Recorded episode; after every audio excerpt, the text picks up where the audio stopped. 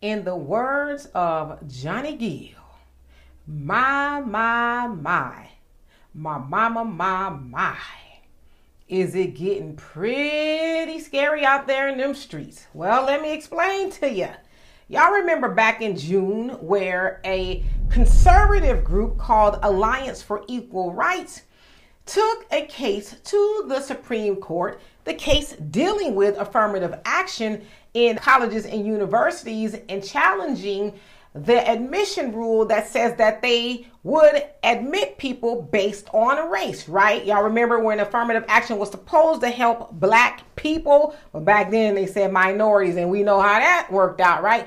But nevertheless, that conservative group uh, won, and that the United States Supreme Court said, yeah, well, it is uh, unlawful for universities to uh, basically discriminate against certain people while letting other people in. Okay. Well, that same group that represented Asians and some white people, they're like, well, why stop there? Let's go even further. Now let's go into, you know, some of these other groups. Well, there's an Atlanta-based group called Fearless that is a, I guess, foundation to help black women, small business owners by giving them grants.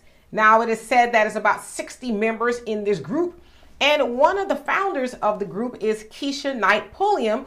Y'all remember Rudy on The Cosby Show, and she has two other partners, and some of the investors are banks like Bank of America and Costco, just to name a few.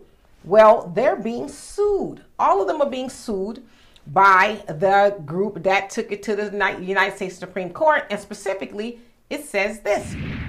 The nonprofit American Alliance for Equal Rights, founded by affirmative action foe Edward Blum said in its lawsuit that the firm called Fearless Fund is violating Section 1981 of the Civil Rights Act of 1866, a U.S. law barring racial bias in private contracts by making only black women eligible in a grant competition. It was filed in federal court in Atlanta. So again, they use the Constitution or, you know, the Civil Rights Act that was supposed to help black people, but the Asians are saying, hmm, well, let's use it to help us against them. Now, in this lawsuit, it is saying that, well, Asian Americans and white people, they've been, you know, um, excluded from that fund and they should be able to get, you know, some of those grants too. But since they're not, we're going to sue.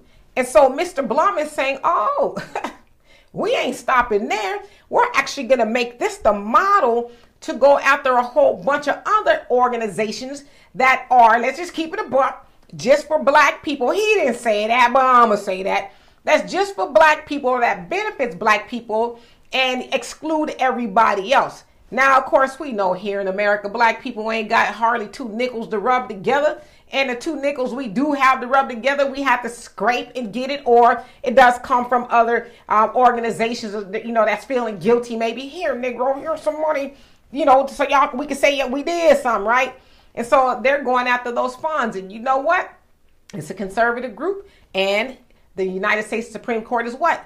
Mostly conservatives, six three, six conservatives, three liberals, and so you know, they of course the assumption is, well, when uh, his group takes that to the United States Supreme Court, Clarence Thomas and them going to be like, well, yeah, we don't see why not. And black organizations that are saying we are, it's just for black people, they're going to start to get sued, lose a lot of money, and you're going to see a lot of you know applicants from Asians because this is what this is really about. Because y'all remember, of course, with affirmative action in regards to education, they were saying, well, because we're so smart, we can't get in. So you're going to see a lot of uh, people like that fill out organiz- uh, applications rather to black organizations and just hope and wish that they get denied because they ain't black and they're going to sue them. So it's getting very interesting. So anyway, y'all tell me what you think of this. And for more insightful commentary, please subscribe to this channel and my channel, The Demetra Kaye Show here on YouTube. Peace.